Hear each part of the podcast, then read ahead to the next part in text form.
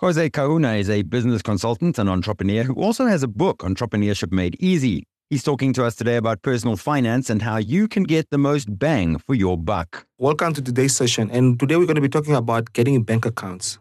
What we've learned about business is it's always better to separate your business account from your personal account. The reason for this is that people obviously will trust a business account. I mean, imagine you are trying to buy something online and the person gives you a personal account you will feel like you're probably getting scammed. So, you as a businessman, if you want to denote authority, you also must have a business account too. Uh, of course, you have to have a registered business for you to open a business account.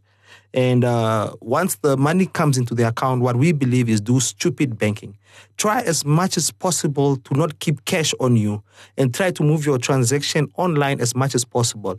The reason for this is that you have a track record of all the money coming in, and eventually one day when you need somebody to invest in your business, you will be able to pull out that track record and say, No, this is our money, this is our bank statements. But if you do more cash transactions, you don't have that automatic track record that uh, banking does for you.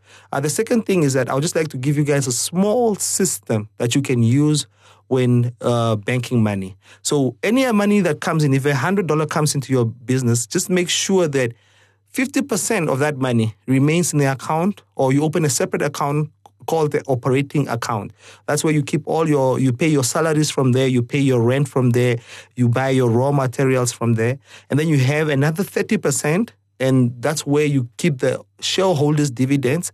And then you have another 20%, that's where you do your savings and your investment amount.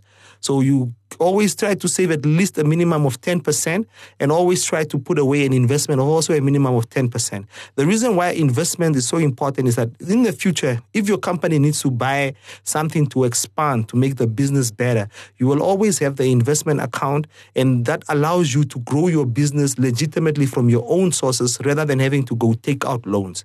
Now, these three accounts that I have mentioned are all accounts that you can open with any bank.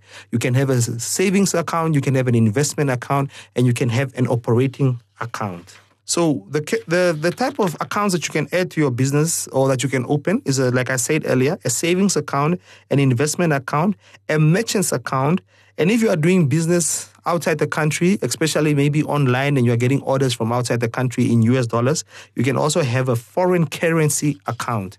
Uh, in the book, we break down everything that you need to open all of these accounts and for which type of businesses that you need to open an account.